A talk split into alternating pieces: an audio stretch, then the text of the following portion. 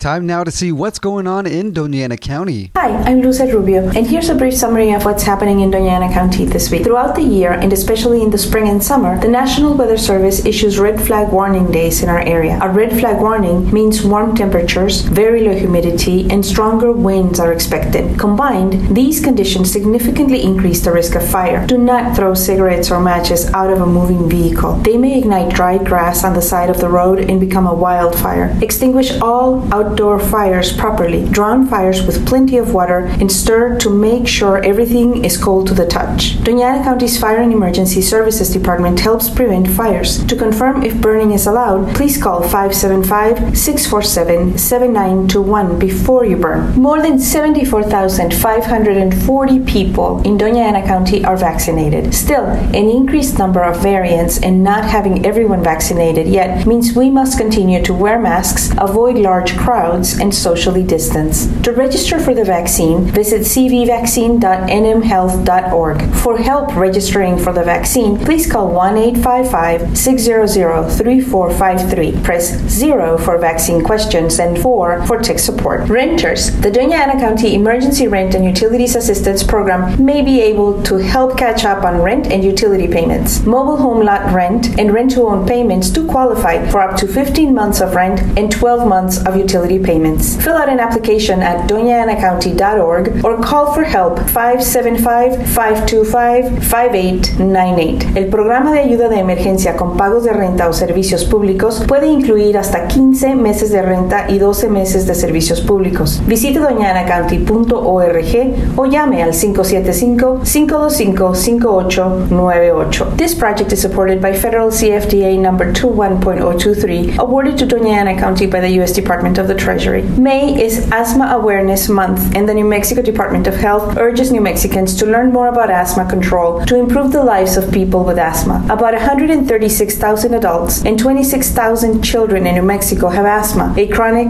lifelong disease that affects the lungs. It causes more than 6,000 visits to the emergency room a year and 55% of school age children to miss at least one day of school each year. The Department of Health and the New Mexico Council of Asthma announced a collaborative five year strategic plan to reduce the burden of asthma, promote equitable and accessible programs, and improve health outcomes. That's what's going on in Doña Ana County this week. For more, visit us at doñaanacounty.org or follow us on our social media channels.